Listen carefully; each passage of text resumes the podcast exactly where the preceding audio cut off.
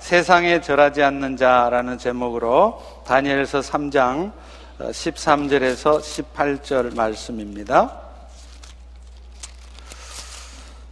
네. 우리 같이 교독하시도록 하겠습니다. 음, 느부갓네살 왕이 노하고 분하여 사드락과 메삭과 아벤누고를 끌어오라 말하며 드디어 그 사람들을 왕의 앞으로 끌어온지라 느부갓네살이 그들에게 물어 이르되 사드랑 메삭 아벤누고야 너희가 내 신을 섬기지 아니하며 내가 세운 금신상에게 절하지 아니한다 하니 사실이냐? 이제라도 너희가 준비하였다가 나팔과 피리와 수금과 삼연금과 양금과 및 생황과 모든 악기 소리들을 들을 때 내가 만든 신상 앞에 엎드려 절하면 좋거니와 너희가 만일 절하지 아니하면 즉시 너희를 맹렬히 타는 풀무불 가운데 던져 넣을 것이니 능히 너희를 내 손에서 건져낼 신이 누구겠느냐 하니 사드락과 메삭과 아벤누고가 왕에게 대답하여 이르되 느부갓네살이여 우리가 이 일에 대하여 왕에게 대답할 필요가 없나이다.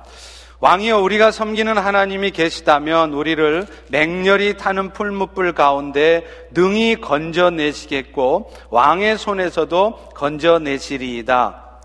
그렇게 하지 아니하실지라도 왕이여 늘 섬기지도 아니하고 왕이 세우신 금신상에게 절하지도 아니할 줄을 아옵소서. 아멘. 어, 지난 주말 어, 한국에서는 헌정 사상 가장 큰 거리 시위가 있었습니다. 전 국민의 96%가 현 정권에 대해서 지지하지 않고 있는 상황에서 전국은 한치 앞을 예측할 수 없는 상황입니다. 이런 상황에서 지난 11월 16일 한국 기독교 교회 협의회는 이번 사태와 관련해서 나라와 민족을 위한 기도회를 열었습니다. 이 기도회에서 참석자들은 이번 사태에 대해 무엇보다도 우리 교회들의 책임을 통감하며 회개 기도를 했습니다. 그동안 교회가 국가와 지도자들을 위한 눈물의 기도는 드리지 못한 채로 왕을 찬미하는 용비어천가를 부르며 그저 정권에 아부하고 있었던 것에 대한 회개였습니다. 사실 이번 사태가 생긴 데는 어찌되었든 대통령 자신의 책임이 가장 큰 것입니다. 그러나 교회 책임도 적지 않습니다. 먼저는 대통령의 영혼을 사로잡았다고 하는 최태민 씨 일가가 국정을 그렇게 좌지우지할 때도 교회는 아무런 영적인 파수꾼 역할을 하지 못했다는 것입니다. 최태민 씨가 나름대로 규모가 있는 교단에 의해서 목사 안수를 받았다는 사실 자체가 너무나 부끄러운 일입니다. 신학교육 한 번 받은 적 없고 심지어는 무당짓을 하는 사람이 어떻게 목사 안수를 받을 수 있었는지 우리 교회들이 할 말이 없는 것입니다. 또 현 사태에 대해서 결코 책임이 없다고 말할 수 없는 어떤 정치인은 자신이 대통령 홍보수석으로 있을 무렵에 기도할 때마다 하나님께서 놀라운 지혜를 주셨다고 간증하는 것을 들었습니다. 그런데 지금 와서 보면 여태까지 이 엄청난 진실을 덮고 결과적으로는 거짓을 말하게 한 그 지혜가 과연 하나님이 주신 지혜였는지 저는 모르겠습니다.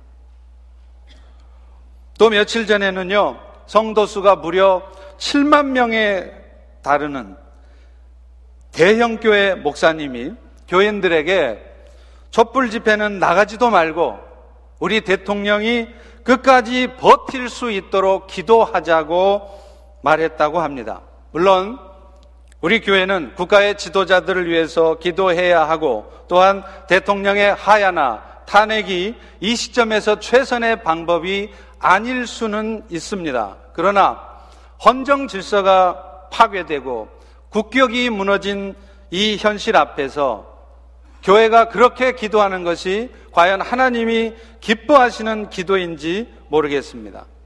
차라리 그동안 교회가 영적 파수꾼 역할을 하지 못한 것에 대해서 회개하고 이 사태가 하나님의 은혜 가운데 잘 해결되게 해달라고 구하는 것이 우리가 구해야 될 마땅한 기도라고 저는 생각합니다.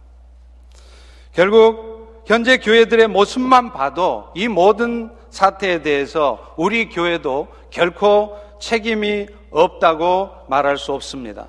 오늘 우리는 이런 사태를 계기로 해서 먼저는 우리 자신들이 지금도 세상에 절하면서 세상과 타협하면서 세상에 빠져 살고 있지는 않는지 돌아봐야 됩니다. 그래서 근본적인 신앙의 회복을 통해 국가적으로나 혹은 개인적으로 온전한 회복의 기회를 맞는 전화 이복의 기회를 갖기를 간절히 소망합니다. 오늘 본문의 말씀들은 그런 측면에서 중요한 사실을 말해줍니다. 오늘 본문은 아시다시피 다니엘의 세 친구가 느부간데살 왕이 세운 금신상에 절하지 않는 이 얘기를 다루고 있습니다.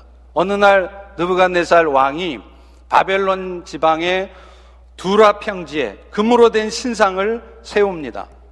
얼핏 보면 세상의 왕이 흔히 할 수 있는 짓이라고 생각할 수 있습니다. 그러나 이 사건은 단순히 왕이 자신을 위해서 우상을 세운 사건이 아니라 이 사건들을 통해서 하나님께서 당신이 하나님이심을 증거하는 그런 사건이었다는 것을 우리는 알 수 있습니다. 느부갓네살 왕은 자기 영토 안에 있는 모든 사람들에게 명령을 합니다. 이 금신상에 절하라는 것이죠. 왕이 세운 금신상에 절을 한다는 것은 왕을 높이는 것입니다. 따라서 왕은 자신이 세운 금신상에 절을 하게 만들므로 해서 결국에는 왕 자신을 높이려고 했던 것이에요. 왕은 이 명령을 내린 후에 누구든지 이 명령을 따르지 않으면 풀무불에 던져 넣을 것이라 이렇게 말합니다.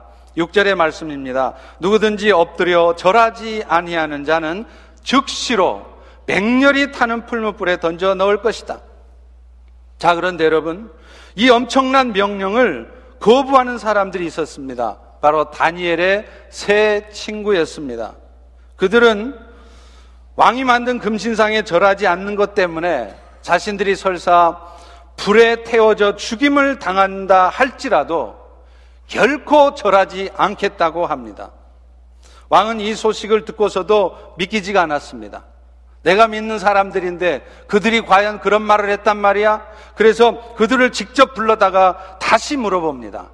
14절의 말씀입니다. 다 같이 한번 읽어보겠습니다. 사드락부터 사드락, 메삭, 아벤느고야 너희가 내 신을 섬기지 아니하며 내가 세운 금신상에 절하지 아니한다 하니 사실이냐? 왕이 지금 이 세 친구를 직접 불러다가 물어본 것은 아마도 다니엘의 이 세 친구들에 대해서 왕은 기대하고 있었기 때문일 것입니다. 이미 앞서 살펴본 바와 같이 그들은 느부갓네살 왕으로 하여금 큰 기대를 갖게 했던 소년들이었어요. 왜요? 왕이 꾸었던 꿈, 그 희한한 꿈을 말도 안 해줬는데 알아맞히고요. 그 꿈을 해석을 해준 거였습니다. 그래서 그런지 왕은 이렇게 그들을 회유를 합니다. 15절 중반입니다. 너희들이 이제라도 절하면 좋거니와. 이 말이 무슨 말일까요?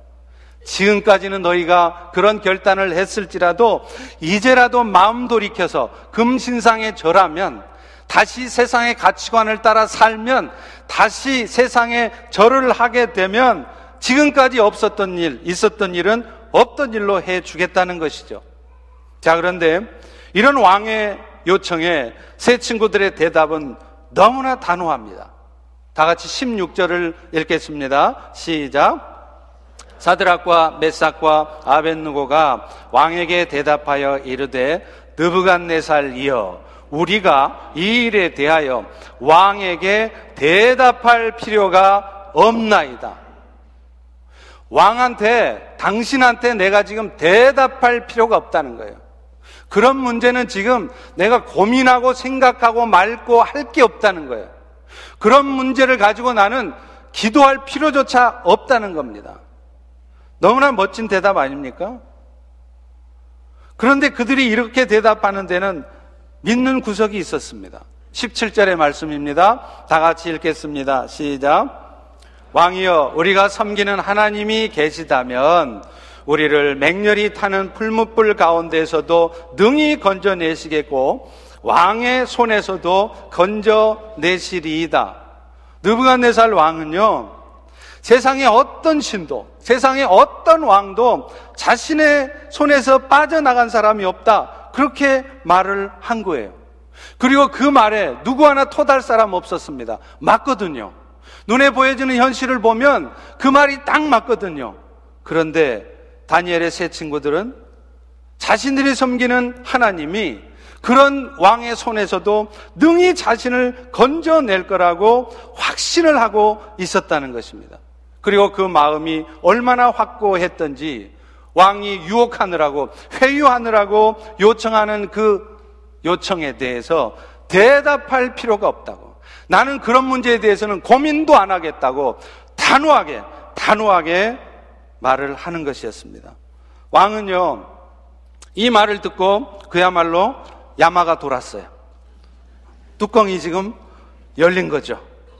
그래도 다니엘 얼굴 봐서 좀 봐주려고 했더니 말하는 것이 영 글러먹은 겁니다. 그래서 19절에 보십시오. 왕이 분이 가득하여 새 친구를 향하여 얼굴빛을 바꾸고 여러분도 살아보셔서 아시죠? 어떨 때 얼굴빛이 바꾸어집니까? 한참 야마가 돌아도 한참 돌았다는 얘기죠. 그리고서는 화가 나서 명령을 하는 거예요. 저 놈들을 풀무불을 뜨겁게 하되 평소에 일곱 배나 더 뜨겁게 하라. 여러분, 그렇습니다. 세상에 절하지 않고요. 세상과 타협하지 않고요. 오직 하나님께만 절하고 살면 모든 것이 잘 될 것 같지만 그렇지 않습니다. 하나님께만 절을 한다는 얘기는 뭐냐면 세상의 어떤 것도 하나님보다 더 위에 두지 않겠다는 것입니다. 여러분, 우리의 자녀들 소중하죠? 그러나 우리 자녀들까지도 우리의 생명 소중하죠? 우리의 생명까지도 우리의 비즈니스나 우리의 직장은 물론입니다. 그것이 아무리 우리 삶에 중요하다 할지라도 그것을 결코 하나님 위에는 두지 않겠다는 것입니다. 세상에 절하지 않는다는 것은 뭡니까? 세상의 가치관을 따라 살지 않는다는 거예요. 세상은 실력 좋은 사람을 좋아해요. 똑똑한 사람을 좋아합니다. 세상은 잘생긴 사람, 이쁜 여자들을 좋아합니다. 세상은 돈 많은 사람을 좋아해요. 그래서 사람들은 오늘 또 어떻게 하면 이뻐질까? 오늘 또 어떻게 하면 돈을 많이 벌 수 있을까? 오늘 또 어떻게 하면 똑똑해지고 높은 자리를 올라갈 수 있을까? 그렇게 살아간다는 거예요. 그런데 세상에 절하지 않는다는 것은 그런 가치관을 따라 살지 않는다는 것입니다. 그래서 때로는 하나님을 위해서 내 자식을 포기하고 하나님을 위해서 내 비즈니스와 내 명예를 포기할 수 있고 하나님을 따라 사느라고 세상의 가치관을 포기하며 사는 것입니다. 그런데 그런데 그렇게 살았는데도 오히려 더 안 좋은 일이 생긴다는 거예요. 오늘 본문에 보듯이 금신상에 절하지 않으면 하나님께서 그 마음을 기특하게 보셔가지고 그 일 때문에는 도무지 어려움을 겪지 않게 해주시고 더 축복된 일이 일어나야 되잖아요? 그런데 그렇지 않습니다. 불무불에 던져 넣어질 뿐만 아니라 다른 사람보다 훨씬 더한 고통, 일곱 배나 더 뜨거운 풀무불에 던져져야 했다는 것입니다. 왜 그렇습니까? 오늘 왜 우리 인생에도 이렇게 믿음으로 살면 오히려 일이 잘 되어지는 것이 아니라 더 고통스럽고 힘든 일이 우리 인생에도 벌어질까요? 이유가 있습니다. 하나님께만 절하고 사는 자를 사탄이 싫어하기 때문이에요. 세상에 절하지 않는 자를 사탄은 공격합니다. 그런데 안타깝게도 우리 하나님은 그런 사탄의 공격을 때로 막아주시지 않는다는 거예요. 오늘 본문의 경우처럼 사탄의 역사로 말미암아 고통스러운 일이 발생하도록 가만히 내버려 두신다는 거예요. 우리 주변에서는 얼마든지 그런 예를 볼 수 있습니다. 믿음으로 살았는데도 오히려 그것 때문에 고난이 찾아오는 것이죠. 켄터키 주에서 어떤 한 남성이요 자동차 번호판을 신청을 했습니다. 그런데 그게 허가가 나오질 않았어요. 그래서 공무원들을 상대로 고소했습니다. 이유가 뭐냐? 그 번호판이 이렇게 돼 있어요. I am God. 그런데 이 베니 하트라는 사람은요, 이 켄터키 주로 이사 오기 전에 살았던 곳이 오하이오 주였어요.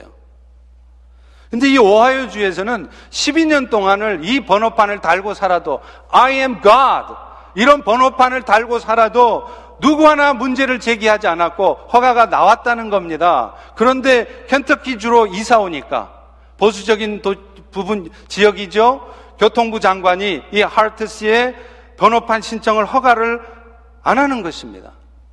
이것은 어쩌면 법적으로 문제가 돼서 그렇지 않은 것 같아요.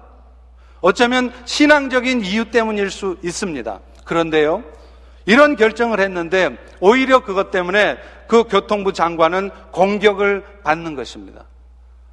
미국 시민 자유 연맹이라는 단체, 또 종교로부터의 자유 재단이라고 하는 단체들이 이런 조치는 표현의 자유를 억압하는 것이라고 하면서 이 교통부 장관 그렉 토마스를 고소를 한 것이에요.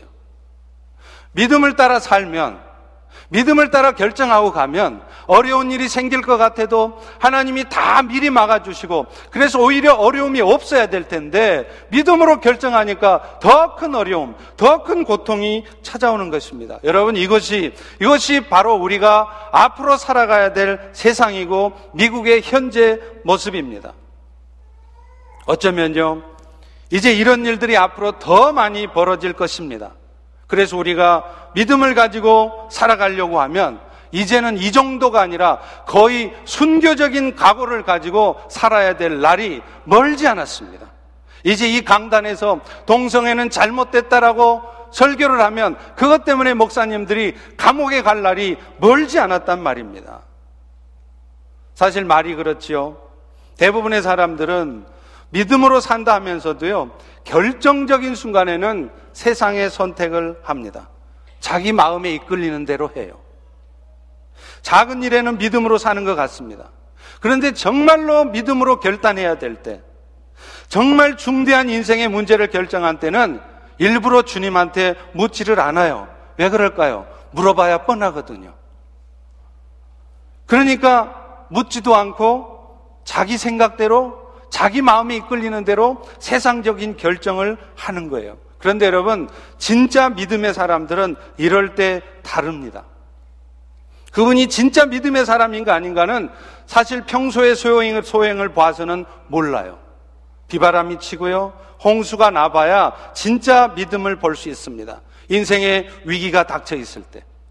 인생이 자기가 원하는 대로 되지 않고 다른 방향으로 진행되고 있을 때, 인생의 중대한 결정을 할 때 그가 어떤 결정을 하느냐가 그분이 진짜 믿음의 사람인가 아닌가를 판가름한다는 것입니다. 그런데 문제는요, 그런 정도의 대단한 믿음의 결정을 하면 일이 잘 돼야 되는데 오히려 좋지 않은 일이 생긴다는 것이죠. 이럴 때 사람들은 헷갈리는 거예요. 그래서 사도 바울도 디모데후서 3장 12절로 14절에 이렇게 말합니다. 무릇 그리스도 예수 안에서 경건하게 살고자 하면 뭐를 받는다고요? 축복을요? 아니에요. 박해를 받으리라. 왜요? 악한 사람들과 속이는 자들이 더욱 악해져서 그들을 계속 속이기도 하고 속기도 한다는 거예요. 세상은 악합니다. 왜요? 세상의 공중 권세를 잡은 사탄이 악하기 때문에 그래요. 그래서 사탄은 오늘도 사람들의 마음을 사로잡아서 하나님의 사람들이 믿음으로 살아가려고 하는 것을 방해하는 거예요. 괴롭히는 거예요. 그럴 때 여러분, 우리는 흔들리지 않아야 되는 것입니다. 우리가 믿음으로 살려고 결단을 하면 사탄은 반드시 믿음이 없는 사람들이나 혹은 잠시 믿음이 연약한 사람들의 마음을 움직여요. 그래서 그 믿음의 사람들이 믿음으로 결단하며 나가지 못하도록 힘들게 만듭니다. 그렇기 때문에 그런 상황에 처해도 우리가 정말 미워해야 될 존재는 그 사람이 아니라 사실은 사람들의 마음을 악하게 움직이고 있는 사탄이라는 거예요. 그런데 우리는 그렇지가 않습니다. 안타깝게도 막상 믿음으로 살려고 했는데 나를 힘들게 하는 사람이 내 마음에 상처를 주는 말을 하게 되면 또 나를 힘들게 하는 어떤 힘든 상황이 오게 되면 우리는 금방 사람을 미워하는 거예요. 그래서 고린도후서 2장 10절과 11절은 이렇게 말합니다. 너희가 무슨 일에든지 누구를 용서하면 그것은 너희를 위해서 그리스도 앞에서 한 것이니 이는 우리로 사탄에게 속지 않게 하려 함이라. 이 말씀이 무슨 말일까요? 내가 믿음으로 살려고 하는데 누군가가 내 마음을 힘들게 하는 상황이 발생했을 때, 내 마음을 힘들게 하는 그 연약한 사람 때문에 내가 분을 품고 있다면, 그것은 지금 사탄의 전략에 내가 속아 넘어가 있다는 것이라는 것입니다. 사탄은요, 우리보다도 더 은혜의 자리를 훨씬 더 잘 알아봅니다. 그래서 누군가 은혜의 자리로 들어가려고 하면, 믿음의 역사가 나타나려고 하면, 연약한 사람들의 마음을 움직여서 혼란스러운 상황을 연출해내요. 그러면 사람들은 그런 상황이 딱 부딪히면 평소에는 안 그랬다가도 10중 8구 그런 상황을 연출시킨 누군가를 마음으로 원망하고 미워하게 되는 거예요. 그런데 성경은 뭐라고 그러냐? 이것이 바로 사탄의 계략이라는 것입니다. 여러분 오늘 또 믿음으로 살았는데 상황이 더 어려워졌습니까? 나름대로 힘든 가운데도 하나님이 기뻐하시는 삶을 살겠다고 결단하고 행동했는데 소망스러운 일은 일어나지 않고 엉뚱하게도 앞뒤가 더 꽉 막힌 일이 발생하셨습니까? 흔들리지 마십시오. 주의 뜻대로 살아가는 과정에서는 당연히 겪는 일입니다. 다니엘의 세 친구들도 막상 그런 결정을 하고 나서 어쩌면 하루에도 수십 번씩 마음에 갈등을 했을지 모르겠습니다. 내가 지금 미친 짓 하고 있지. 세상 사람들 다 그렇게 사는데 내가 무슨 믿음으로 산다고 내가 뭐 얼마나 잘났다고 그런 결정을 했나 그런데 다니엘의 세 친구들은 흔들리지 않았습니다 왕이시여 내가 이 일에 대하여 대답할 필요가 없나이다 생각해보고 말고 없다는 것입니다 오늘 우리의 고백이 이런 고백이 돼야 될 줄로 믿습니다 우리 다 같이 한번 따라서 해보겠습니다 왕이시여 대답할 필요가 없나이다. 기도해보고 말 것도 없다는 거예요. 그런데 여러분, 알고 보면은요, 이렇게 세상에 절하지 않고 하나님께만 절하겠다고 다짐을 했는데도 오히려 내 인생에 좋지 않은 일이 생기는 데는 이유가 있어요. 하나님께서는 결국은, 결국은 last minute에는 그 일들을 통해서 하나님의 하나님 되심을 나타내시려고 하는 것입니다. 오늘 본문에도 결국 다니엘의 세 친구들은 풀무불에 던져졌습니다.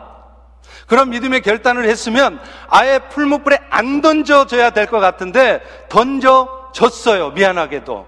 그것도 일곱 배나 더 뜨거운 풀무불에 던져졌습니다. 그런데 이것이 끝이 아니었습니다. 이제 다 끝났다 싶었는데 그게 아니었다는 거예요.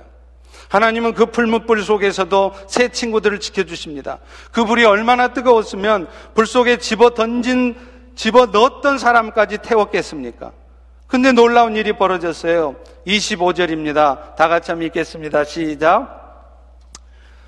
왕이 또 말하여 이르되 내가 보니 결박되지 아니한 네 사람이 불 가운데로 다니는데 상하지 아니하였고 그 넷째 모양은 신들의 아들과 같다. 금방 타 죽을 것 같은 세 친구들이 분명히 풀무불에 던져졌는데 안 죽는다는 거예요. 하나님이 천사들을 보내셔서 지켜주셨다는 거예요. 여기서 나오는 신들의 아들은 누굴까요? 성경학자들은 그것이 여호와의 천사라고도 하고 또 어떤 분들은 성육신 하시기 전에 이 땅에 잠시 먼저 오신 예수 그리스도였다고도 말합니다. 대부분의 성경학자들은 예표론적인 입장에서 그것이 먼저 오셨던 예수 그리스도라고 얘기를 합니다. 어찌되었건 이런 상황이 연출되자 주변 사람들이 어떤 반응을 보였을까요?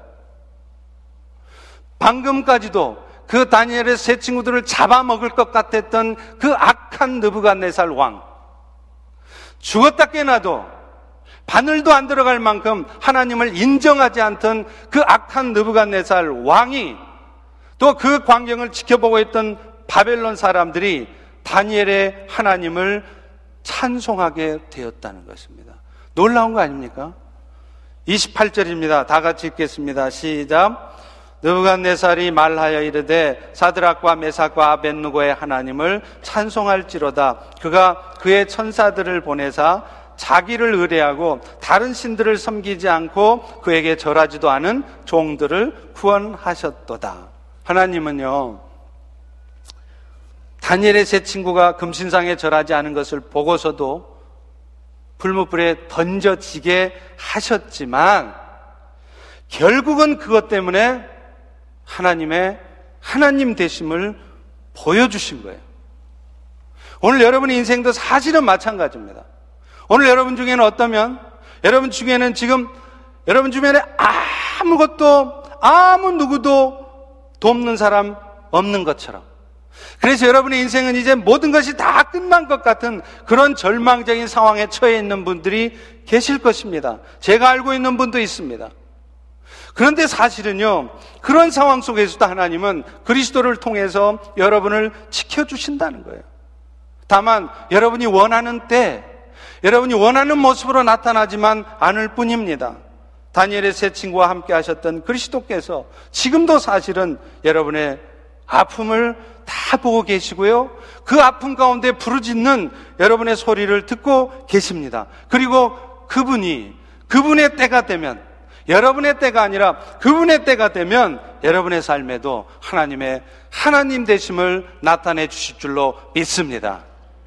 그 하나님을 확신할 때 우리는 단호하게 말할 수 있는 것입니다. 지난달 20일경입니다.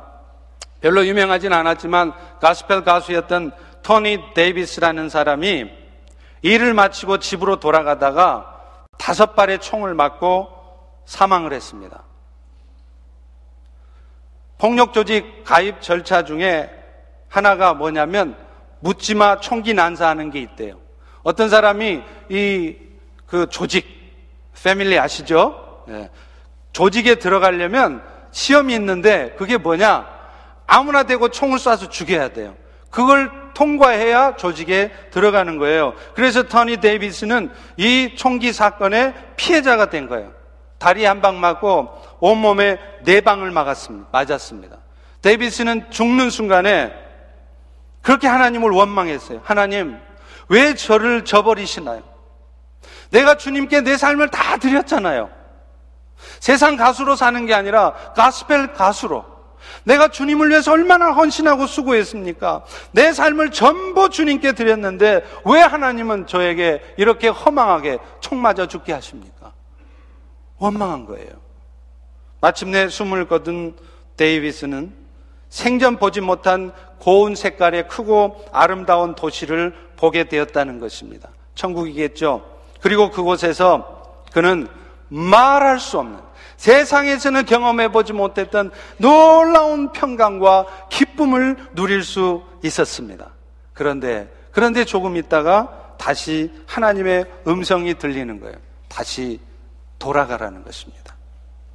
그래서 그는 7시간의 수술을 받은 끝에 결국 의사의 사망 선고를 받았습니다. 몇 날 몇 시 데이비스는 사망했습니다. 분명히 의사의 선언을 받았는데 그로부터 30분 후에 영혼이 다시 몸으로 돌아와서 눈을 뜨게 된 것입니다. 할렐루야. 그런데 여러분, 이런 엄청난 기적을 경험했으면서도 사람이 얼마나 악한지, 사람이 얼마나 연약한 것인지 당장에 그렇게 살아났으면서도 걱정이 뭐냐면 그 총상 때문에 다리를 절단해야 된다는 그 사실로 인해서 다시 절망한다는 거예요. 얼마나 웃기는 얘기입니까? 그런데 그때 그는 다시 하나님으로부터 음성을 듣습니다. 데이비스야, 네가 만약에 너를 공격한 그 폭력 조직원을 용서한다면 내가 네 다리를 낫게 해줄 것이다. 아마도 데이비스는 원망하고 있었을 겁니다. 저 나쁜 놈 폭력 조직원이 나한테 총을 쏴가지고 내가 이렇게 평생을 불구로 살아야 된다니 저런 나쁜 놈이 있나? 저놈한테 내가 어떻게 한가품을 하지? 마음의 분노와 미운 마음을 가득 안고 있었겠죠. 하나님은 그 마음을 보신 거예요. 그래서 네가 그 폭력 조직원을 향한 용서의 마음을 가지면 내가 네 다리를, 다리를 낫게 할 것이다.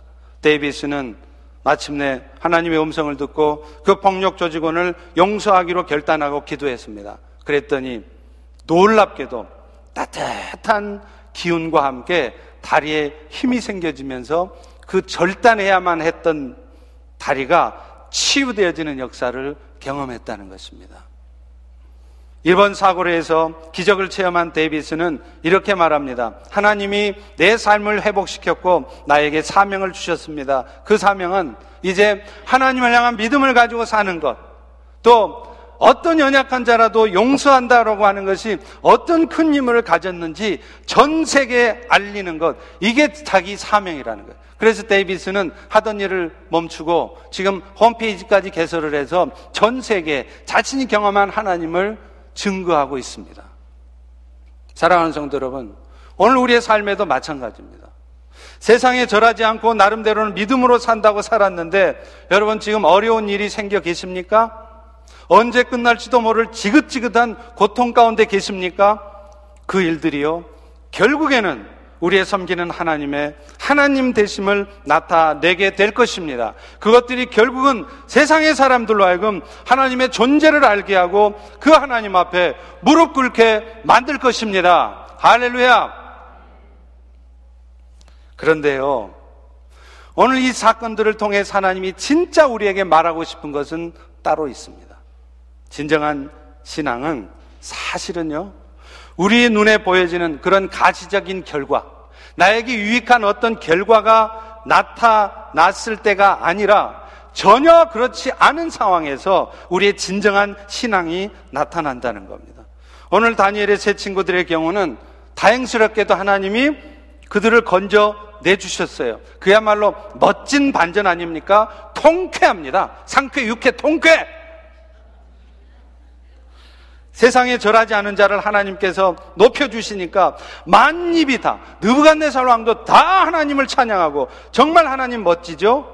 그런데 여러분, 사실은요, 다니엘의 이 세 친구들은 이런 멋진 상황이 연출되지 않았을지라도 괜찮다고 말하고 있다는 겁니다. 다시 한번 우리 18절을 보세요. 그렇게 하지 아니하실지라도, 그리 아니하실지라도 나는 절대로 신상에 절하지 않겠습니다. 사도 바울이요. 빌립보스 1장 20절에 이렇게 말합니다. 자기는 살든지 죽든지 내 몸에서 그리스도만 존귀하게 되기를 소망한대요. 여러분, 우리는 이런 말하기도 겁을 냅니다. 망하든지 흥하든지, 살든지 죽든지 이런 말을 못해요. 우리 마음 속에는 기도를 어떻게 하느냐면, 그래도 흥하는 쪽으로, 그래도 병 낫고 사는 쪽으로, 이렇게 마음이 가고 기도하고 있지, 살아도 죽어도 망해도 흥해도 좋습니다. 오직 이 사건을 통해 그리스도만 높아지기를 소망합니다. 그렇게 못해요. 만약 살든지 죽든지 했다가 진짜 말이 씨되면 어떻게 해요? 살든지 죽든지 했든지 진짜 사는 게 아니라 죽어버리면 망해버리면 어떠냐 이거예요. 그래서 그 말도 못해요. 성경에 나와 있는 말을 입 밖에도 못 내요. 그게 우리입니다. 그게 여러분입니다. 그런데 사도 바울은 그렇게도 시원하게 외쳐댑니다. 왜 그럴까요? 믿는 구석이 있어요. 본 게 있어서 그런 겁니다. 고린도후서 12장 2절과 4절에 그런 말합니다. 그는 14년 전에 셋째 하늘에 이끌려 간지라. 그가 낙원으로 이끌려가서 말로 표현할 수 없는 말을 들었으니 그는 살아생전에 입신의 체험을 통해서 셋째 하늘, 다시 말하면 천국을 갔다 온 사람이에요. 자기 두 눈으로 천국이 있다는 것을 분명히 보고 온 사람이에요. 아까 데이비스처럼요. 그러니까 그는 빌립보서 1장 23절에 말을 하는 겁니다. 나는 지금도 지금 이 순간에도 차라리 세상을 떠나서 그리스도와 함께 있는 것이 훨씬 더 좋다. 지금 다니엘의 세 친구도 이 세상이 전부가 아니라는 것을 분명히 알고 믿고 있었기 때문에 설사 하나님이 자기한테 그렇게 좋은 일 안 주셔도 괜찮다라고 얘기를 하는 것입니다. 여러분, 오늘 우리가 비록 고통스러운 일 가운데 있을지라도 언제까지나 하나님은 그 고통스러운 일이 여러분 인생에 계속되게 절대로 안 하십니다. 너무 염려하지 마세요. 하나님은 어느 순간 여러분이 정말로 알 수 없는 방법으로 여러분의 고통을 스탑 시켜 주십니다. 그러나, 그러나 혹시 그까지 우리가 바라는 대로 되지 않는다고 해서 우리 하나님이 안 계신 것이 아니라는 거예요. 여러분, 모세가요, 불타는 떨기나무 가운데 하나님을 처음 만났을 때 하나님은 모세에게 이런 말씀을 하세요. 네가 서 있는 곳은 거룩한 땅이니 네 발에서 신을 벗어라. 그 당시에 분수부로 보면 신발을 벗는 것은 곧 노예라는 표시입니다. 모세는요, 왕궁에 살았기 때문에 노예들이 신발을 벗고 다니는 걸 수도 없이 봤어요. 그렇기 때문에 하나님이 하시는 말씀, 네가 지금 거룩한 곳에서 네 신발을 벗어야 된다는 말이 무슨 의미인 줄을 분명히 알고 있었습니다. 그런데 사실은 모세뿐만 아니라 예수님도 예수님도 당신 앞에 있는 인류 구원이라고 하는 더 큰 목표를 이루기 위해서 마치 하나님 앞에서는 종의 모습처럼 그렇게 자신이 누릴 수 있는 모든 권리를 포기하며 이 땅에 오셨습니다. 빌립보서 2장 6절과 7절입니다. 그는 근본 하나님의 본체시나 하나님과 동등됨을 취할 것으로 여기지 않으시고 오히려 자기를 비워 종의 형체를 가지사 사람과 같이 되었고 창조주 하나님께서 피조물인 인간의 모습, 종의 모습을 가지고 이 땅에 오셨다는 거예요. 왜 그렇습니까? 오늘 또 우리를 위하여서 이 자리에 앉아 있는 우리를 위해서 자신을 비우셨다는 것입니다. 그분은요, 이 일을 위해서 너무나 많은 것들을 포기하셨어요. 무엇보다도 스스로 하나님이 되는 권리를 포기하셨습니다. 창조주 하나님의 그 권리를 포기하시고 피조물 종의 모습으로 오셨어요. 너무나 보잘 것 없는 비참한 모습이 되어 주셨습니다. 태어날 때도요, 정상적인 환경에서 태어나지 않으셨잖아요. 왜 주님은 하필 마국간에서 태어나셨을까요? 마국간에서 가서 잡으셨나요? 저는 잡았다고 지난번에 말씀드렸죠? 그 가축들의 배설물로 인해서 악취가 나는 그런 곳에서 왜 주님은 태어나셨을까요? 또 그분은요, 명예도 포기하셨습니다. 그 당시에 종교 지도자들은 그 하나님의 아들 예수를 향해서 뭐라 그랬습니까? 귀신의 왕이라는 거예요.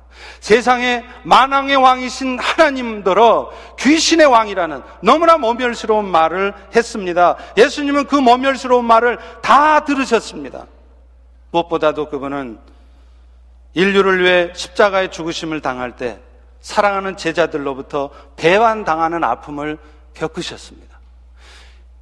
있는 사랑, 없는 사랑 다 쏟아 부어주었던 그 제자들로부터 너무나도 처절하게 배신을 당하셨습니다. 여러분은 그 배신감을 알고 계십니까? 그리고 마지막 그분은요, 죽을 때도 너무나도 비참하셨어요. 남에게 빌린 무덤에 장사되셨다는 거예요.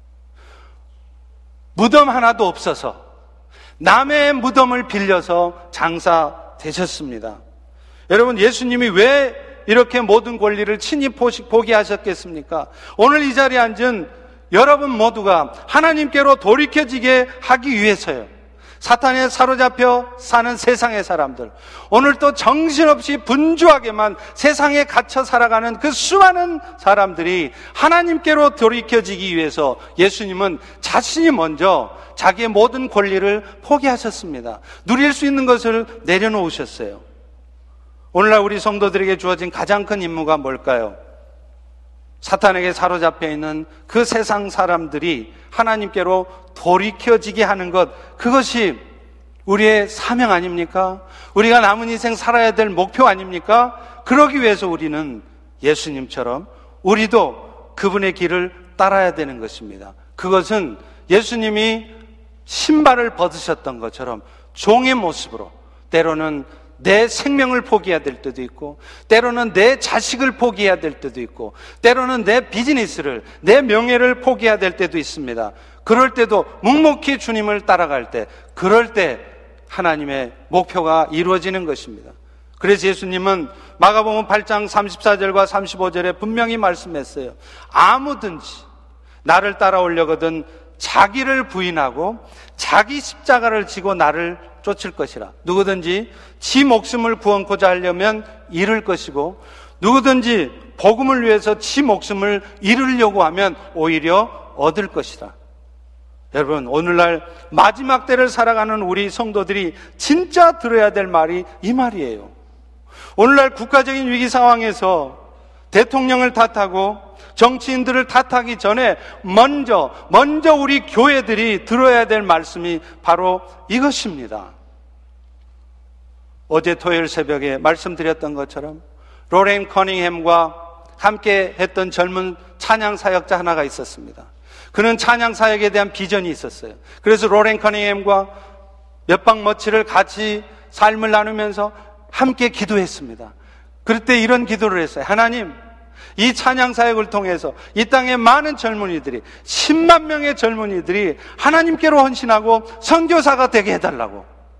그래서 로렌 커닝햄과 이 청년은 그런 비전을 하나님이 이루어 주실 것을 믿고 기쁜 마음으로 기도했습니다. 그런데 놀랍게 그 기도를 한 후 정확히 2주 후에 이 젊은 청년 사역자는 가족과 함께 비행기 사고로 전부 다 죽었습니다. 여러분 이게 어떻게 된 겁니까? 하나님이 살아계시다면 그 젊은 청년의 기도대로 그렇게 돼야 되잖아요. 그런데 그때 로렌 커닝에는 하나님의 음성을 듣습니다. 한 알의 미랄이 땅에 떨어져 죽으면 많은 열매를 맺고 그 말씀에 힘입어서 로렌은 힘을 얻습니다. 그래서 그 청년과 약속했던 것처럼 전 세계를 다니면서 순회 선교 집회를 했어요. 그 집회 때마다 이 청년과 함께 기도했던, 함께 예배했던 장면을 비디오로 찍은 것을 청년들에게 보여줍니다. 그리고 그 청년이 이제 이 땅에 10만 명의 청년들이 헌신하는 것을 보고 싶습니다. 그것을 위해서 하나님 내 생명을 드리겠습니다 하는 그 기도를 들은 거예요. 그리고 가는 곳곳마다 그 죽은 젊은 청년의 헌신과 기도에 감동을 받은 수많은 청년들이 일어섰습니다. 사랑하는 성도 여러분, 오늘 여러분이 믿음으로 살다가 뭔가 빼앗겼습니까? 여러분의 뜻대로 되지 않았습니까? 그게 끝이 아닙니다. 우리는 얼마든지 그것을 희생할 수 있습니다. 그것이 결코 희생이 아닙니다. 우리 주님은 우리의 내려놓는, 우리의 포기하는 그것들을 통해서 우리의 빈손 가운데 수많은 영혼들이 하나님께로 돌이켜지게 하는 놀라운 역사로 채워지게 하실 것입니다. 화내지 마십시오. 분노하지 마십시오. 염려하지 마십시오. 미워하지 마십시오. 주님의 뜻이 여러분의 삶을 통하여서 이루어지기를 간절히 축원합니다. 우리 이 시간에는요.